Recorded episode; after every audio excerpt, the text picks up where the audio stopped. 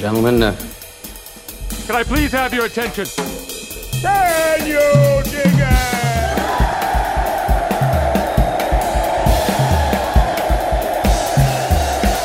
Greetings, dear listeners. This is Jonah Goldberg, host of the Remnant Podcast, brought to you by the Dispatch Dispatch Media. Come on by, uh, check out our wares, and maybe become uh, a paid member of the community. Um, we would love to have you. Uh, and um, we're really firing on all cylinders these days, despite it being the dog days of summer. So um, please come on by. All right, so um, this is this is a very depressing time in America. I think uh, I don't need to expand too much on that, but I will anyway because we're going to do a whole podcast on it. And um, I think one we I, I decided that we're going to record that we're recording this on Monday morning instead of the usual Tuesday. Um, in part because I got to travel, and in part because I just wanted to get stuff off my chest on this. And um, and I thought no better there'd be really no better guest um, uh, on here for for this talk for talk about Afghanistan and how we screwed it up. Uh, than uh, my friend Eli Lake from Bloomberg Bloomberg Opinion. He has been uh, aggressively correct about all of this stuff for quite a while, and um, and I think he's one of the few people out there who's affirmatively angrier about all of it than I am. So, uh, Eli, welcome back to the Remnant. Yeah, thanks for having me. And it is a dark day or a dark week. Um, so I actually want to begin in a weird, weird way because uh, you know when people, by the time people listen to this, more stuff will have happened, and um, and there's a lot of finger pointing and and and blame assigning going on, and, and we'll do some of that for sure. But I had this weird idea. You wrote a very interesting review of uh, our friend Jonathan Rauch's book, uh, "The Constitution of Knowledge," um, in which he I think scores a lot of fair points about a lot of people, about a lot of constituencies in American culture and the sort of epistemic crisis. And we talked a lot about that on this podcast um, with with Jonathan. People can go back and listen to that. But you had a you had I think a tough but fair pointed criticism of it, and I, I and I'll let you explain it, and then I have a theory about how it ties into what's going on in Afghanistan.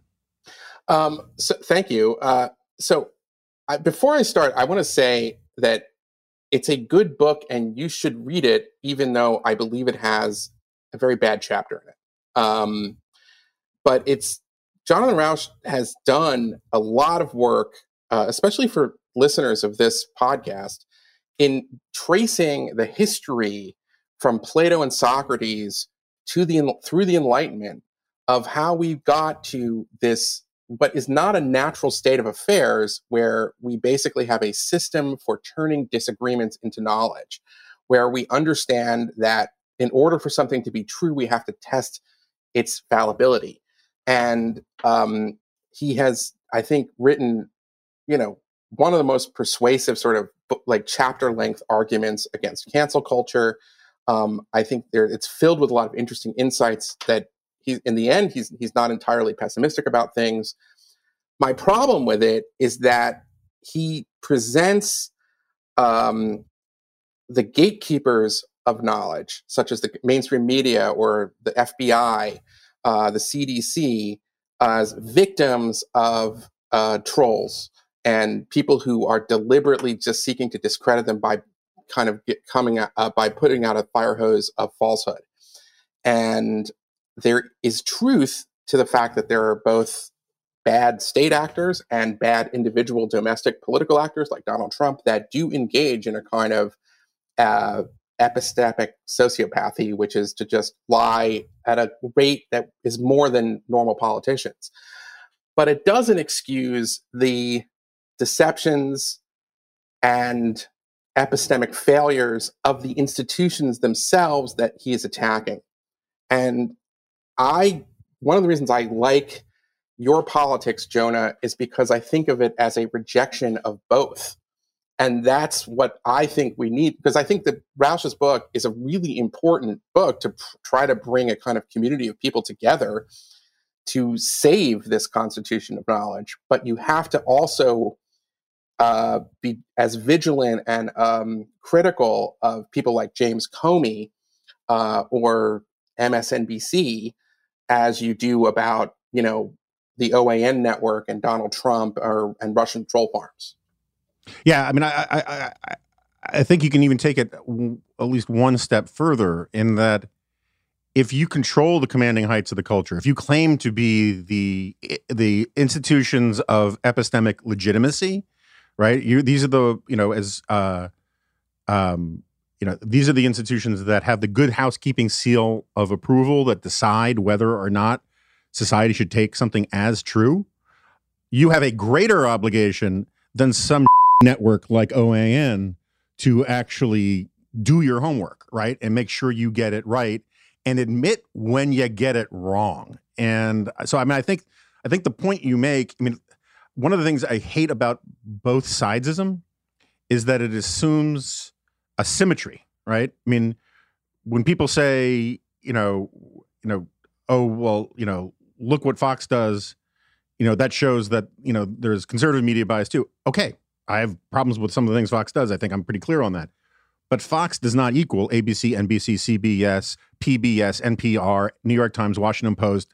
I mean, there is there is a there's a asymmetry to the the the battle space in a way, and to justify what the acknowledged elites of of epistemic you know uh, legitimacy are don't can can live down to the standards of these places that define themselves in opposition to them is a bad idea and and and requires a a sort of a rigorous personal inventory that that that I think a lot of these institutions don't do.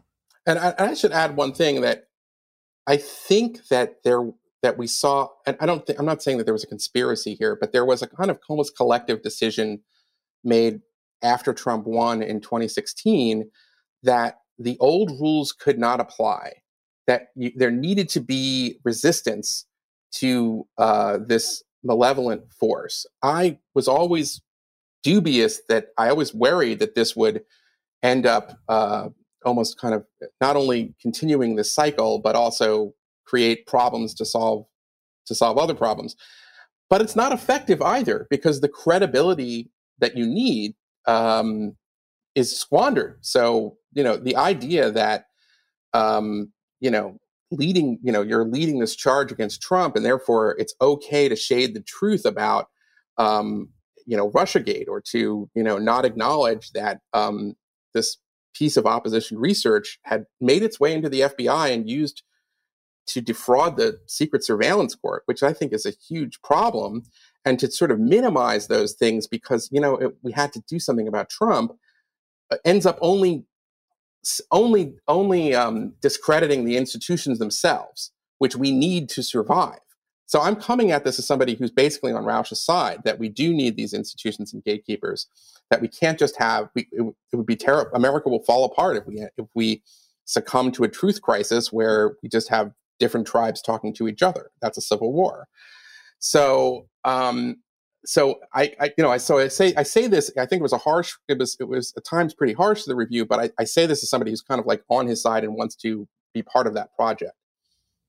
Yeah, and and I think we should just, for clarity's sake, we can take it out of the pro-Trump, anti-Trump context as well. I mean the, you know, I mean, and some of you know some of this epistemic crisis stuff, which is a really fancy way of often saying uh, groupthink, right? You know, um, you see it all the time. I mean, um, you see it. I mean, uh, the, I don't know. I'm just trying to think of examples. The Asian hate crime, you know, wave that we saw because of the, the shooting in Georgia, and turned out it really wasn't an Asian hate crime, and um, and most of the anti-Asian hate crimes were, in fact, are, are, are in fact done by African Americans in, uh, in in places like Oakland. But the media was just sort of waiting for an example that confirmed their biases, and so they ran with that. Uh, you know, one of my favorites is the reaction to Hurricane Katrina back in the day, where oh, I remember that enormous amount of awards were given by journalists to other journalists for getting the story completely wrong. Um, and um, I will never get over the fact that Eugene Robinson, uh, uh not, I apologize, not Eugene Robinson. Who's the guy who was the head of the Trans Africa thing? Uh, he wrote for the Daily Beast, not Daily Beast, the Huffington Post back then, and um, I'll come up with his name in a minute, but he was a big part of the anti-apartheid movement. You know, anyway, he was a regular contributor over there, and he wrote that he's hearing reports that African Americans in New Orleans are now uh, eating human bodies that have washed ashore because there's no food. And I always was like, what editor thought it was okay to suggest that African Americans and only African Americans, within 24 hours of being cut off from the Kroger, now feast on the flesh of the dead? You know, and, and, and but there's this sort of groupthink kind of thing that anything that indicted George W. Bush was outrageous. And we saw plenty of this kind of stuff on the right about Obama. Um, and uh, anyway, the reason why I wanted to start with this one is I thought it was a worthwhile piece. I'm a huge fan of Jonathan's too, and um, but I think you made a a good point. I kind of felt a little ashamed that I didn't press him on this when I had him on the podcast, so I figured we should get that into the record. But also, it seems to me that if we want, you know, we can talk about epistemic crises that uh, make us really mad, but really don't matter except on Twitter, and then we can talk about this mother of all screw ups in Afghanistan, which seems to me to validate, you know, the core, most significant part of your point, which is that these institutions that are literally entrusted, not these are not media institutions. These are institutions that are entrusted with the security of the United States of America, the intelligence community, the National Security Council, the military, um, and also parts of the media that are complicit in this. They got all of this so spectacularly wrong that we, you know, it was like, you know, there are all these reports now saying that Biden said in meetings the one thing we got to avoid is a Saigon moment. We can't have images like we had in Saigon, and you you feel like Ron Howard should narrate, and then they had their Saigon moment because this is in some ways I would argue worse than the Saigon moment. I think it is. So, so tell us first of all, just you know, tell us your give us a lay of the land of what's going on here, and um and and where do you see ha- the most important part of how we got here in terms of this this failure of just simply understanding what was in fact going on and going to happen? Well, I, I mean, I I would start with um, some of the initial opposition in the 2000s to to America's presence in Afghanistan and Iraq in just the sense that there was a kind of moral critique that America was an occupying force in two countries where they had, where there was a very deliberate and hard fought policy to establish constitutions and uh, governments with elections, however flawed they are, that have ultimately led to these elected governments. Uh, again, every Afghan election has had serious allegations of fraud, and I'm not trying to downplay that. And there is corruption, and there's a lot of other major problems but that we were there at the request of these governments, um, and that that is very different than an occupation. So that was a kind of category error. It was a lazy bit of thinking that has sort of stayed, and you see it today with you know we, had to end the 20 year occupation. It was not a 20 year occupation. It was maybe I think a one year occupation and then a 19 year um, project, a nation building project, and and and and people can disagree over whether the United States has the capability or should engage in nation building, but nonetheless, there we were. And because there was an emphasis on admittedly the mistakes that cost human lives, droning wedding parties and things like that, and this drumbeat that sort of said that the U.S. president was presence was morally illegitimate in Afghanistan, there was almost we had memory hold. We'd forgotten what the U.S replaced or what had replaced the Taliban. And we, ne- we, we, we seem to sort of lose touch with just how evil it is. It was sort of a side note. And, and um, the failure to grapple with the distinction, and I say this, said this a lot on Twitter, but foreign policy is never a choice between good and bad policies. It's almost always a choice between bad and horrible policies. And so we had a bad situation. It was a stalemate we had, you know, that there are plenty of fair criticisms of the Afghan military, although some of these things that what the Biden administration is now saying is just nonsense. They fought, they died at much higher rates than the U.S. fighting a common enemy, but nonetheless, all fine.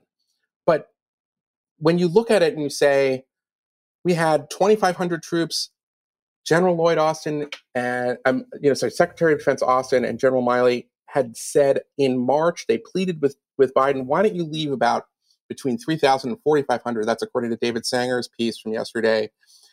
And then we'll try to still pursue these negotiations. And Biden wouldn't listen to them. He wouldn't. So when people say that there was an intelligence failure, in a sense, there was an intelligence failure and that nobody predicted that the Taliban would succeed as quickly as they have. In another sense, it really wasn't an intelligence failure, it was a leadership failure.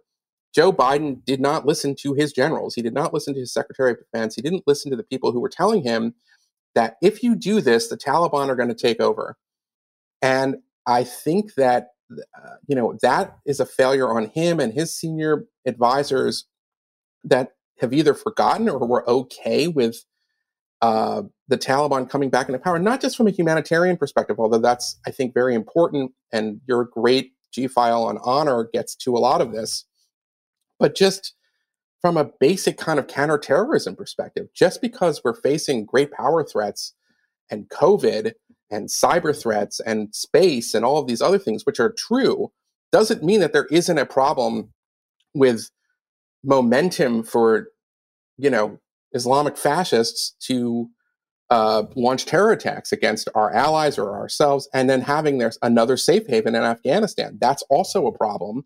At one point in July, I believe Trump's, I mean, I'm sorry, Biden said that he thought our stature in the world would increase. Antony Blinken was saying that our adversaries want us nothing more than for us to stay in Afghanistan without seeming to understand what an utter humiliation this is and the reverberations with our other allies in how provocative this will be to the Iranians and to the Chinese. It's just uh, astounding.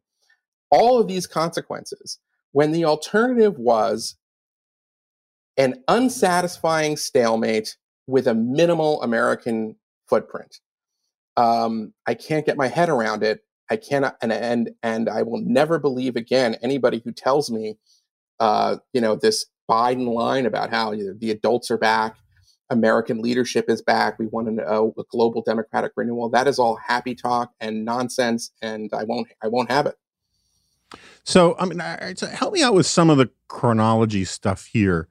Um, let me put it this way. Um, so I know that you think this was inevitable whenever we left argument is nonsense and you can address that but um uh, and i agree with you um but so one of the one of the things i keep reading which i still don't think has gotten enough attention is that we trained the afghan army to fight according to a model where we were helping them out where we were providing logistics, intelligence, uh, you know, various air support, uh, uh, all resupply kind of things, all that kind of stuff.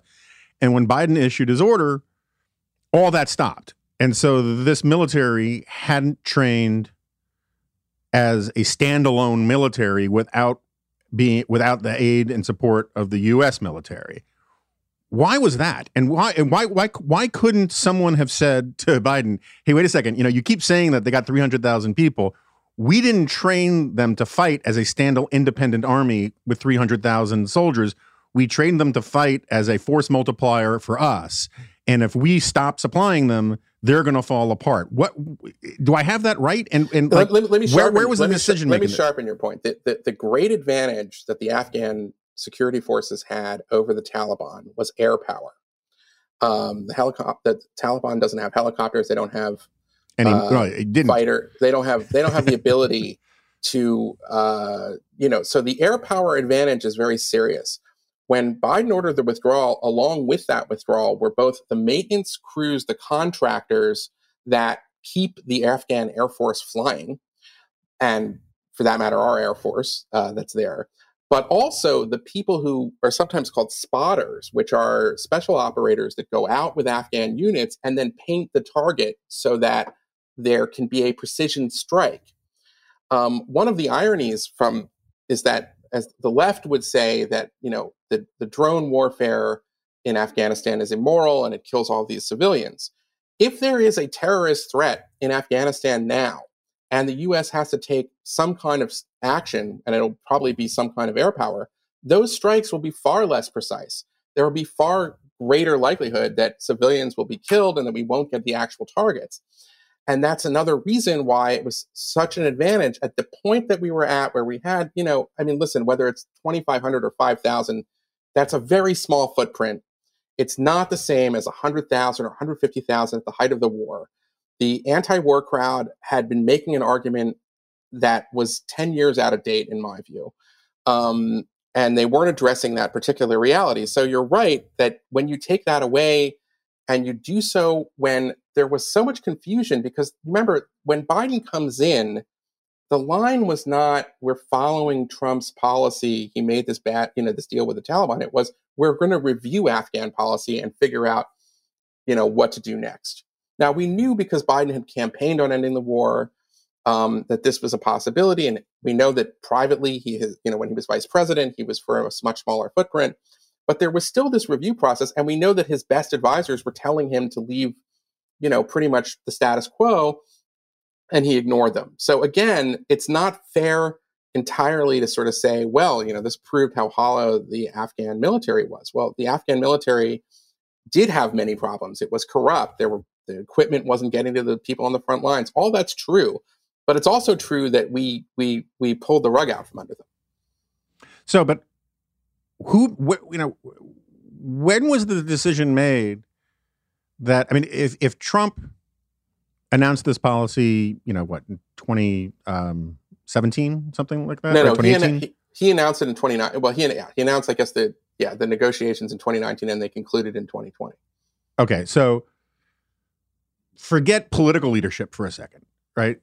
Why isn't someone at the Pentagon, some career general guy saying, hey, look, the writing's on the wall. We'll keep doing this argument about how we need to have a token force there. It worked with Trump. Maybe we can convince Biden.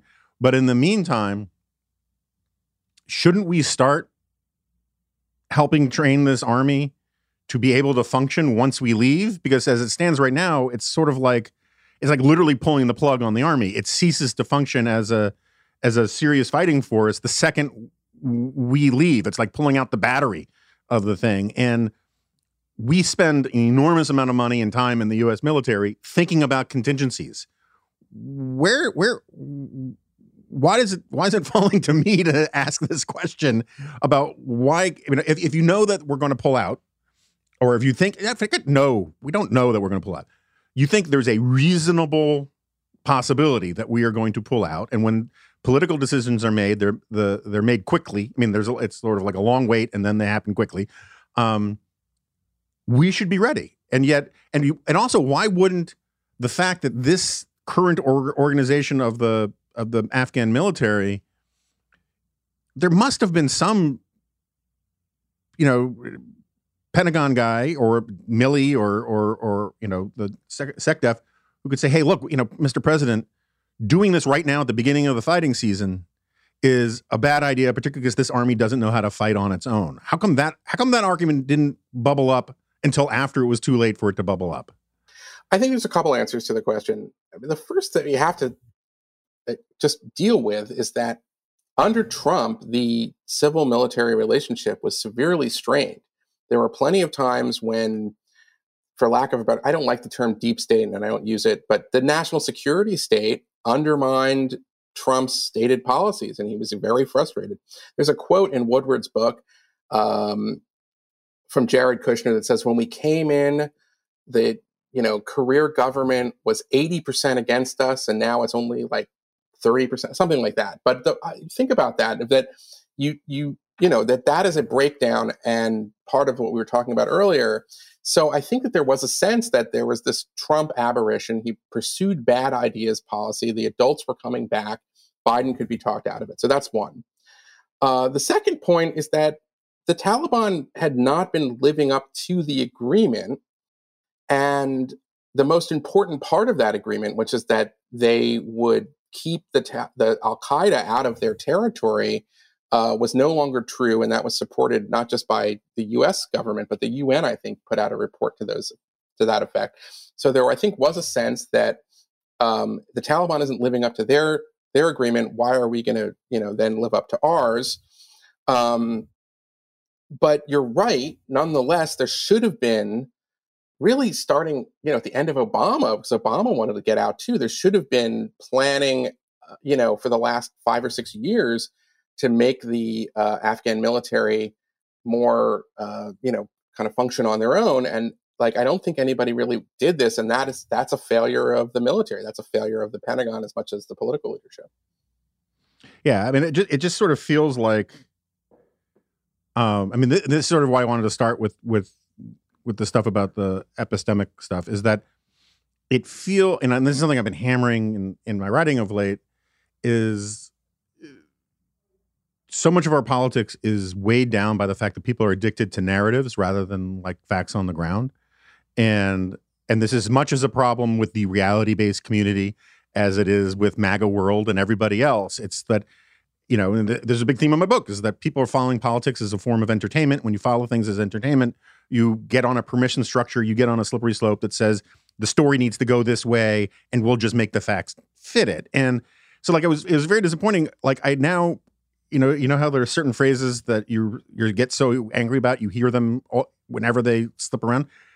You know, mainstream media folks. I mean, Chuck Todd yesterday on Meet the Press. You know, they're they're they're simply calling Afghanistan a forever war, as if this is a non-loaded, non-tendentious, non-narrative driven phrase and you just simply we know enough about how brains work that you know you can lead you can nudge people to certain conclusions and if you call afghanistan a forever war you are automatically buying on the cheap opposition to you know staying there because who wants a forever war and um and You're that's a narrative conflating term. what was a hard war in 2003 or the Obama surge, where you had people all over the country that were basically manning like traffic stops and, you know, they had to deal with IEDs and all these terrible things for what the mission was now, which is radically different. And, you know, all of it gets subsumed under forever war because you're right. That was the narrative and they stuck to it. And that narrative starts under George W. Bush among, you know, the netroots is what they were called back then. And it had, and, and that, that you know they haven't changed they haven't changed despite what the facts changing you know i mean yeah so i mean I, again so I, back to the chronology stuff one of my great frustrations other than this forever war phrase which you know again if if if what we were doing in afghanistan in in 2020 constituted a forever war then so did what we've been doing in the Sinai Peninsula and and a whole bunch of places uh, it was a little bit. It was. It was more perilous than that. There was more fighting than that. Fair. That, that, that's. But, but that's. A, I see your point. That like you know if we're if troops we're in, in Korea, harm's way. I mean, look, it was it was an overseas counterterrorism operation writ large. It was what we were doing in 2020. You know, and um, but uh, I hear constantly from the sort of the the the the right non-interventionists or right isolationists, whatever label you want to put on them um, the ones who on who we say forever war all the time is like the lesson of this is that this proves we should only get engaged when it reflects our vital national security interests blah blah blah blah blah. And as you know i have a big problem with the phrase vital national security interests because that's always in the eye of the beholder. It's always subject to an argument and a debate and it's a contentious thing. But even so, this like you can make that argument about Iraq, you know, at least the way they mean it, because that was much more of a war of choice. You can even make that argument about Vietnam, which was much more of a war of choice. But the invasion of Afghanistan was one of the most clear-cut military, you know, ex, eh, you know, eh, interventions morally and politically of the last hundred years. I mean, not maybe only Pearl Harbor competes with it. It passed the resolution for enduring freedom passed 98 to 0 in the Senate and 420 to 1. Um, I just watched a video put out by Human Rights Watch about how on Saturday Night Live they did a skit where they're all singing and dancing about the fall of the Taliban. It was the good war. And it was in everybody's definition of a vital national security interest to respond after 9 11. And to, so, like, it's amazing to me how many people borrow talking points from the Iraq war and will come at me and say, "Oh, but you're one of the you're one of the ones who you know said we should get in there in the first place." And it's like, "What are you talking about? Everyone said that. I mean, and we should have. It was the right decision." But I, so, like, I, when I'll did just, it? Yeah, I'll share. When did it become a war of choice instead of an you know a, a self defense? Just to to, to to, to emphasize your point, um, on Twitter uh, over the weekend uh, Malcolm Nance, who, uh, to use uh, Jonathan Rauch's locution, is an epistemic sociopath, made a similar argument. And this is somebody who, you know, is sort of feted now on the left as one of these major national security. He's written all these books. He was a big Trump Russia fabulist. Um, and he was saying the same thing. And like, I had whiplash. I was like, um, I'm sorry, but when you were making all these arguments about how, you know, Trump was dishonoring America because he was a tool of the Russians, you were kind of on team deep state. Um, and here you are trying to sort of pose as like, you know, all these neocons got us into Afghanistan, which is just historical nonsense. It's like just crazy that people are saying that. And I think you're right. It is the this triumph of a narrative that people would like to say that like you know we never had any vital interest it's almost like they're airbrushing out 9-11 and how that happened um, uh, you know i my hope is that when that will that this will be a kind of wake up call for a lot of americans to sort of say well wait a second you know we didn't we didn't sign up for this this is uh and that and that this kind of humiliation doesn't go over well um, that may begin to write our politics again but i'm you know, I, I Jonah, I'm despondent. Um, I really don't think that anyone, including President Biden, understands the ramifications of what we just did. Not just for the girls' schools. Well, that's just terrible enough. But uh, you know, what, what what is this? What do people in Taiwan and Israel? What what are they thinking right now? Do you think that, that we're going to come to their? I and and I just I just don't know. I mean, it's it's uh, it's really uh, it's, it's beyond dispiriting. I was going to say. I mean, that's too too mild a word for it. Um, and I wonder if we are still the same kind of superpower that we've been since World War II. Uh, I I don't know.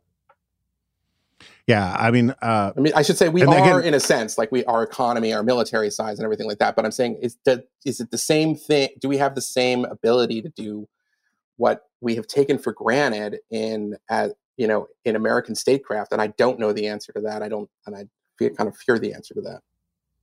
Yeah, I mean, uh, just to underscore the point, um, one of the Chinese-backed, you know, fake real newspapers was tweeting this morning about how the Afghan debacle shows that America doesn't have the ability if it can't if it can't win in this minor field, how is it going to like you know come to the aid of real country? They're stirring the pot and saber rattling already, and and as a matter of realpolitik, I don't blame them. I mean, that's what you know the Chinese should do, just in a sort of Aesopian way. But th- I mean, th- this is the thing that gets me just so livid about all of this is, I mean, other than the just the objective tragedy of it all, is that the people defending this course of action are the ones claiming to be the realists, when, as a matter of actual realism, this is so disastrous for our standing in the world, um, and and you know, and and you know, and for Biden's presidency too. I mean, I mean, it's but that who cares about Biden's presidency? Um, in the big picture, but like I don't know that I would trust America as an ally because now we know that this is a bipartisan thing, right? This is over two administrations. It's really over four administrations, well, three administrations. Um, that America just doesn't have the stick to itiveness and will, nor does it have the logistical and technical ability to do to carry out the missions that it sets itself. And you know, if I were I mean, I don't know. I don't. You know, Taiwan can't really go to anybody for help at this point. But like, um, if I were some other, you know, country looking to, you know, if I were Israel, I was like, you know, I got to start hedging a little bit more um, about where my, you know, security lies, and it's it's it's it's incredibly depressing and and and stupid. And I think it's just a spectacular example of how narrative drives people to make bad decisions. I mean, the idea that Joe Biden wanted to celebrate the the complete withdrawal by 9/11 tells you how much narrative and dumb press releases was driving his thinking on this stuff. Well, I posed this question on Twitter and I'll pose it to you, but uh, you know, we think of the worst foreign policy moments of Trump's administration, I would say it's the Helsinki conference with Putin and then betraying the Kurds by tweet. Uh, those were terrible. I I furiously raged in my columns about it. Um, I, I don't think there's any really question at this point. What Biden's done, right, with his Afghanistan withdrawal, the way he did it is worse. Absolutely. I, I, I don't I have no problem admitting that whatsoever. So then I pose um, this question that all these Democrats who kind of for the Trump years posed as tough-minded national security hawks and I agreed with their arguments about Russia and I agreed with a lot of what they were saying about Trump. I mean, it, people can read a piece that I wrote um, for the January or February issue of commentary called Framed and Guilty, which is my kind of final opus on Trump and Russia, where I really do blame a lot of things on Trump for, uh, you know, kind of enabling this Russian disinformation campaign by denying that they had any role in any of this stuff. And, you know, I'm kind of with them on a part of it. But where are they now? I mean, if you remember, when Trump was in Helsinki, the response was from people like John Brennan that Trump had committed treason uh, in that press conference, which I thought was too far. I would not have used those words as a constitutional definition of it. But where are these people now?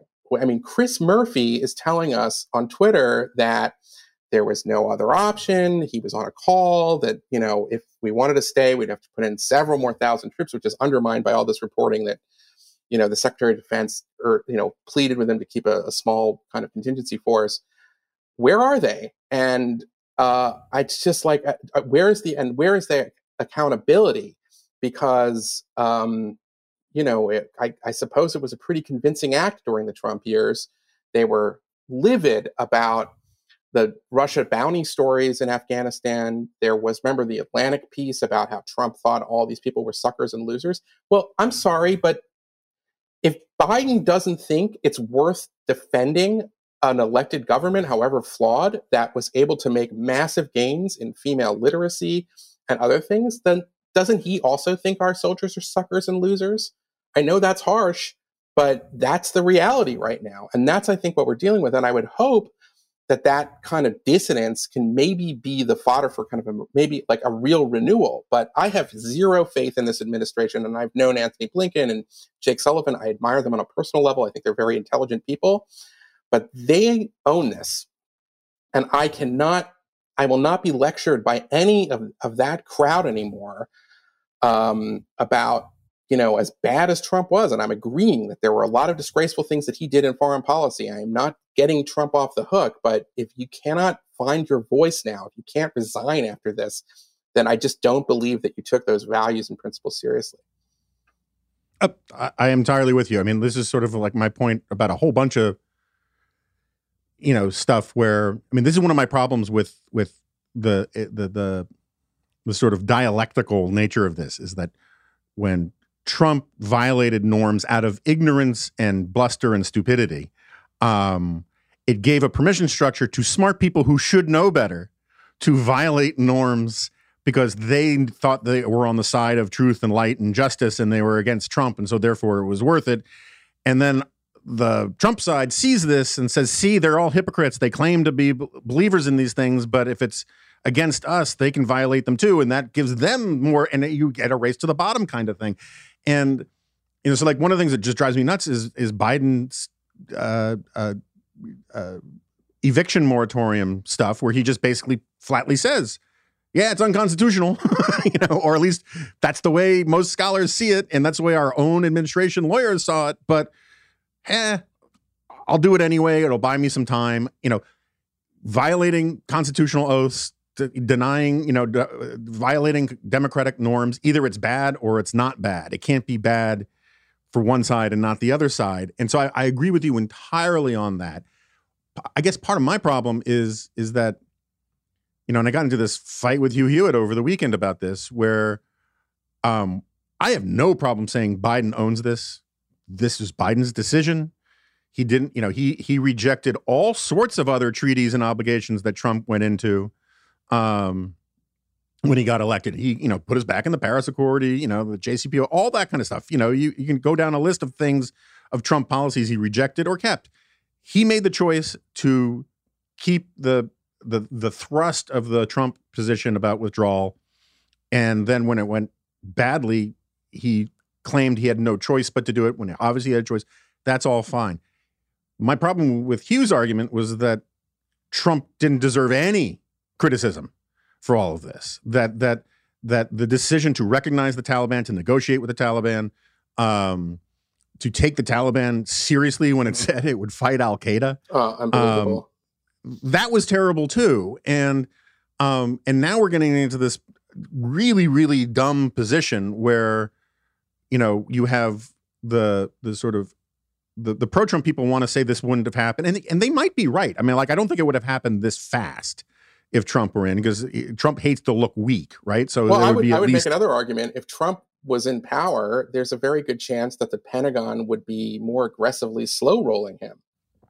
Right. So, so that was my real point: is that yeah. the real defense of Trump is that he was he was too incompetent and too weak to stand up to the quote unquote deep state in a way that Biden, with 40 years of experience, felt perfectly comfortable overruling them. That's not the defense that the Trump people want to offer, but I think it is actually closer to accurate about why this wouldn't have happened under Trump than because Trump had some grand plan to, you know, to do this the right way. I mean, the only smidgen I, I, I should say I 90% agree with what you've just said. The only point that is in Hewitt's favor on this is that we have to remember that, you know, Trump was such a mercurial president that this is the same guy who was like waiting by the phone for a phone call from Iranian President Rouhani. And then only a few months later, uh, you know, in one of, I think, the best moments of the Trump administration, uh, ordering the strike that killed Qasem Soleimani. The fact that he was capable of killing Qasem Soleimani was, I think, valuable in his negotiations with the Taliban, which beca- and it's it was valuable in terms of America in general because it showed that Trump was willing to do something that was risky that a lot of his own people were you know saying there could be these massive consequences and things like that but he would do it anyway and that's why i think maybe there might be a smidgen of a point in the sense that uh, it's totally conceivable that instead of just sending 5000 troops in to help with the evacuation that trump decided after looking at all this that he was you know just going to order massive saturation bombing of Taliban strongholds and stuff, which I think would have been a deterrent, even though that's not, again, an endorsement of his leadership personality. Yeah, no, look, I, I think that is entirely fair. I, I, I think that's right. I think that I was talking to my wife about this, about like, you know, the one of the few things we know very explicitly about Trump is he does not look like to look like a sucker or weak.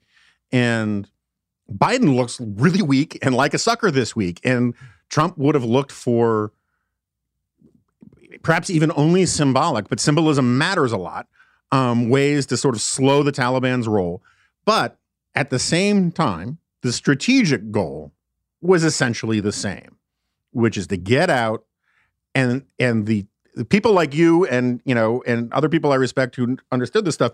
You I, correct me if I'm wrong. You weren't saying that if Trump got his way, Taliban would take over in a week, but you were saying if Trump got his way, likelihood of civil war is very high and likelihood that the Taliban ultimately wins the civil war is very high. So you could still see the Taliban take over in a year, right? They brought me in, you know, in the Trump administration to try to sell me on this stuff, and I slammed it in my columns. I said this is a huge mistake. Um, the, I, it's something that's about to be published, I think, uh, on Monday on Bari Weiss's Substack. I, I I blame Trump for all the things that he did in terms of negotiating with the Taliban, and uh, beginning the process. The bottom line is that the end of his presidency, time basically ran out. He couldn't do the full withdrawal. And there was this contingency force that was there. And it was Biden who decided to bring them home, regardless of the consequences. But he was getting the same briefings as everybody else. I mean, Trump was getting the same briefings. as should say, Biden, you know, there was going to be a civil war. You know, we don't know, you know, we don't know how strong the how long the military will last and all this other stuff. I mean, he he had the same information and it didn't matter. So you're right. Strategically, they sort of said this 20 year investment uh, th- that has led us to a stalemate um, is no longer worth it, and we're willing to accept the consequences of the Taliban taking over the country. And I just have to wonder whether all of the people who are in the end the endless war crowds really fully understand exactly what that means. And if I could make a sort of separate point that, uh, or a kind of related point to this, there was something that Biden said that surfaced over the weekend when he was running for president.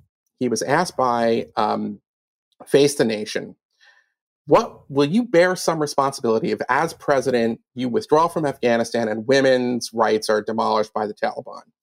And his answer was, Are you telling me I need to go and start a war with China because there are concentration cha- camps for Uyghurs in Western China? Absolutely not. I bear zero responsibility. That's what he said when he was running for the presidency. Um, and that is morally illiterate. We are not, this is not about failing to go into Rwanda to prevent a genocide, which we had nothing, you know, which we had nothing to do with. This is doing something that is enabling an atrocity. And there's a huge difference that our actions, our small contingency of forces, if this was 200,000 American forces, there's a stronger argument that, okay, these are really bad consequences, but this is too high a price to pay. But does anybody with a straight face think 5,000 Americans or 2,500 Americans is too high a price to pay to prevent our mortal enemies from taking over a country, uh, imposing 8th century Sharia fascism, uh, demoralizing all of our allies, and almost certainly providing a safe haven for international terrorist organizations? Does anyone think that that's not worth it? That, you know, 5,000 troops is too much? That's what we're talking about. And uh, for Biden to not even grasp the moral responsibility that America has to the other Afghans who are fighting alongside of us, who are relying on us, this very small force, to basically keep it together, and to just say, it's just like, hey, what do you want me to do? Intervene every time there's a bad thing that happens somewhere? Um, I mean, that's just damning. Uh, as I said, it's moral illiteracy. I, I, I could not agree more. Um, and the fact that he's not coming out and speaking. I mean, that he's staying cloistered away at Camp David is grotesque to me. I mean, I just I, I yeah. don't get it. And I mean, you see, you see all the and, there's like there's partisans like on Twitter who are who are like trying to yell at people like Adam Kinzinger for pointing out like you're on vacation now, and they're like, oh God, I, I thought he was on. You know, yeah, it's terrible. Like he, he needs to address the nation and own this. Yeah. Um. So, I mean, I I could I could wallow in rage about a lot of this stuff for a while longer. But what um what do you think the next six months looks like? I mean, like both in Afghanistan and sort of the consequences of all of this here at home. Well, um, I'm watching Pakistan, uh, which is responsible for a lot of this problem. Um, but right. I mean, they, they essentially, just so listeners know, they essentially created the Taliban, right? They I mean, absolutely created um, the Taliban. Um, yeah. And they managed the problem of introducing this poison of Islamic fascism in their country by exporting it into Afghanistan and trying, and as the Saudis did for many years with their Islamists, the Saudis also, you know, are responsible for building a lot of the mosques and schools that trained the Taliban in the 1990s. Um, and that the idea was this is very bad for our society, but it's fine for our enemies. And so, will this come back now that the Taliban has this huge victory and all of this momentum? Will this then start to destabilize a country with 140 or so nuclear weapons? That's a huge national security disaster looming. Um, and what will happen in that regard? Um, the I think images that we will see on cell phone videos that will get out of Afghanistan will shock the conscience of almost everyone. I would hope that uh, Democrat, human rights Democrats like Tom Malinowski and others who have really built their careers on fighting on for these kinds of issues will find their voice now. Um, but uh, expect to be horrified more and more as these sort of stories come out, as we see the mass executions. Um, and I worry that this surrender will be provocative to Iran. It'll be provocative to Russia. It's not a coincidence that it was after Obama said he would and then pulled back from intervening in Syria that we saw the Russian invasion of uh, an annexation of Crimea and Ukraine. Uh, will we see more of that? Will this be provocative to China? Will they try something in Taiwan? Um, I don't know the answer to this, but I'm saying that that that this kind of thing is really, really dangerous in terms of our adversaries. And we've talked about already our allies and whether they will be starting to make kind of contingency plans. I do think that there that this is a time that there can be kind of skilled diplomacy that can mitigate some of that damage. Uh, but it's a it is a big challenge ahead, and it is more challenging because of this decision. And that, and it gets, me back to something that, that Biden has said a couple times, and Blinken has also said, his Secretary of State, that this is actually like going to increase our stature, and that this is you know this is this is smart from a kind of you know our our farm our, our statecraft perspective. This is a smart decision, and I I just find that I can't I, I can't believe that. Do they really believe that? And uh, it's just amazing. That's horrible. Yeah, I mean, there's a there's a weird irony here. I mean, it's a point. One of the points I was sort of hammering for a while about all this, but why I thought getting out was a bad decision was on the Biden administration's own terms. They said that they wanted to pivot to strategic competition with essentially great power rivalries, China, Russia, blah blah blah blah. I get that. That's all fine. Um, having an Air Force base in the middle of all of these strategic competitors with listening posts and intelligence gathering operations seems to me the kind of thing you would want if you were pivoting to that kind of thing. And the weird irony of this is that by virtue of the way they've done this, they've made that great power competition that they wanted to pivot to vastly more intense and dangerous than it otherwise would have been. Not just because we lost the base, but because it's so provocative and destabilizing. Um, and invites, you know, people. I mean, like what happened? My my wife constantly, you know, talks about, and and you know, my wife worked for John Ashcroft during the, you know, the first Bush administration, and was deeply involved in all this stuff. The old Lawrence Wright looming tower argument used to sort of define smart understanding of how we got the war on terror. The idea that 20 years to the day, basically, after 9 11, they're going to fly the Taliban flag over the US embassy and shoot their Kalashnikovs and, and M16s now into the air, celebrating their defeat of, of the United States, that this won't have an emboldening effect on some new Osama bin Laden is just bizarre to me, you know? And yet, it like to say that now is like, oh, we heard that last time. Yeah, because it was true, you know? I mean, uh, it's, it's, it's like inexplicable. Again, um, I don't think that international terrorism is the most pressing threat anymore. It doesn't mean it's not a threat. Um, I agree. China competition with China is really the one thing I, I don't, I don't maybe we can lead on a. Uh, this is a slightly optimistic note, and but I am not trying to be Pangloss here. I'm, I'm just trying to say that it's keep in mind our adversaries have their own problems, which is to say that yes, the Chinese are on the march. Yes, uh, Xi is an authoritarian who has consolidated power, but uh, they blundered very badly with their COVID diplomacy there still is, I think, a lot of countries are not going to trust the Chinese because of how they, at the very least, have ob- obstructed investigations into the origin of COVID and have failed to deliver on their promises for a vaccine. Our vaccine is our the West vaccine in general are much better, um, the, and also you know it's I don't there's there's all kinds of things that we can't see in authoritarian and totalitarian systems that are happening beneath the surface. And the the notion that we they haven't kind of heard from this that kind of um, miraculously like the China kind of created a middle class in like 20 years um uh, you know at some point I would imagine that there will be some some friction there as well.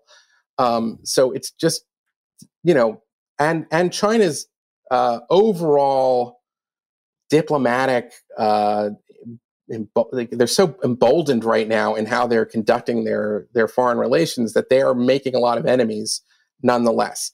So it's not like totally hopeless, but you are to- you're absolutely right that Biden's surrender here uh, will make that great power competition uh, more perilous and more challenging it says something that this was your attempt to end on a note of optimism. right. right. Uh, I mean, I mean, you can sort of make a similar argument about Russia and how corrupt it is, and you know how you know more than. I, I don't worry about out- Russia. As, Yeah. Russia's not a serious adversary. It's a it's a serious pain in the ass. I mean, there's a there's a difference. And I mean, if they didn't have nuclear weapons, I wouldn't really worry about Russia at all because I, I think it's a dysfunctional country. But and I agree with you entirely. You know, China. I mean, this is one of the back from the old days with the arguments during the war on terror stuff is when people used to say, you know, you're doing exactly what Al Qaeda wants, right? You know, whatever the you know, engaging them wherever and all that kind of stuff. It was like, yeah, you, you do know that sometimes the thing you want is a bad idea, and that like Right. you know the phrase "careful what you careful what you wish for" is is is a phrase for a reason, and like simply because they have misgu- misjudged their own strategic interests doesn't mean we should take them on their word that they're brilliant and know exactly you know you know sometimes going into the briar patch is good policy you know? And so i agree with you. I think china's still got huge structural problems. I think that they're more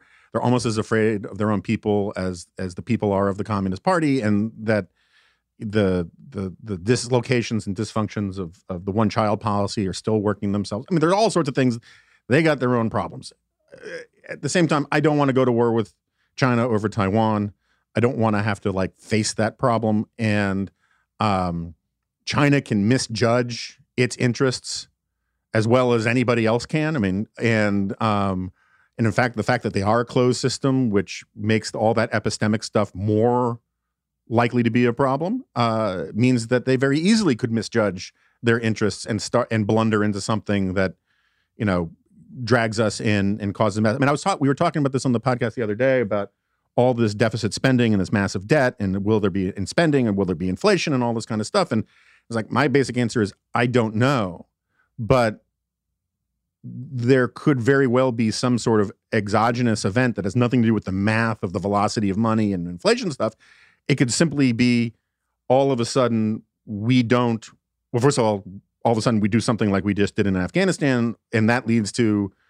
doing something stupid on Taiwan, and all of a sudden the world no longer has faith that we've got our act together, and then like the value of our currency goes off the rails, and who knows? And like the economic problems that we have don't necessarily need to be tied to economics; they can be tied to the psych- larger political psychology of the country or the world, and and this is an argument just for being slow and steady and careful about stuff rather than like following some narrative into a disaster like we just saw. Anyway, One more note. Thank you for coming on.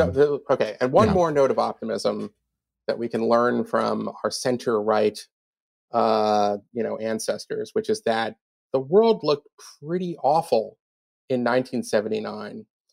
It, I could understand why somebody would look at the 1970s and say, "I don't know how many years the American, you know, hegemon has left," and within a few short years, uh, you know, I, I, I, I credit the U.S. Olympic hockey team and Ronald Reagan. Their mood of the country changed, and the sense of possibility kind of returned, and a dynamism returned that um, you know was a renewal of sorts. Uh, I feel that Biden's presidency, we're in, we're stuck in the mire of the '70s right now, but we don't know. Hopefully, there will be a leader uh, or other kinds of things that can kind of you know rejuvenate uh, this great American experiment. from your lips, Eli. Yeah, let's. Um, all right, Eli Lake, thank you so much for being on. Uh, people should check out your contribution to the symposium with Bari Weiss. They should check out your piece uh, in Tablet. We'll put all that in the show notes. Um, I should also note that while we're recording this, word came out that Biden is coming back to the White House today. So maybe he'll say something that renders this entire conversation moot um, and uh, and overwrought. And I would be delighted if that turned out to be the case, but I, I somewhat doubt it. me too. Um, all right. So thanks again for coming on, and we'll have you back soon. Thank you, Jonah. Okay. So um, Eli Lake has left, and um, I'm glad to have had him on. Uh, we kept talking for a good long while after the podcast stopped because we had more grievances to air. Um, and uh, I really, I can't, you know, I can't emphasize enough how dismaying and and and enraging this last week has been. Um, and uh, I don't have, you know, I mean, I, I appreciated Eli's attempt to um, put a rosy uh, scenario on all this, and I think he's right in the sense that one of the great things about America is that we do have a capacity for renewal and self correction that a lot of uh, countries don't, including some democracies, but definitely compared to places like China. China's a lot like marble. It's very strong, but it's also very brittle. And America has flexed to it. And, you know, as David French would often point out, one of the the you know the, part of the meaning of remnant is to say something that's left over, but also it's the thing that you use to rebuild on. And so maybe the response to all of this will help a certain amount of sanity take root and regrow.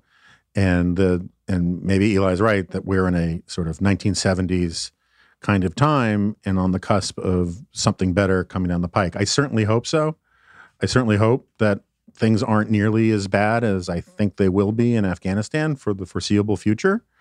Um, but it's all it's all very very depressing because it was not necessary. Um, and uh, so anyway, uh, I'm recording this on Monday. I won't be recording tomorrow. I haven't figured out about Thursday. I'm leaving town tomorrow, take my daughter to school. Um, we will have someone either sub for me or I will do something from the West Coast. Uh, just we haven't figured all that out, so stay tuned. And um, thanks to everybody for their um, kind words and even uh, some of the some of the constructive criticisms about the Friday G file, which you can still find up at the Dispatch. And um, thanks again to Eli Lake, and I will see you guys next time. No, you won't. This is a podcast.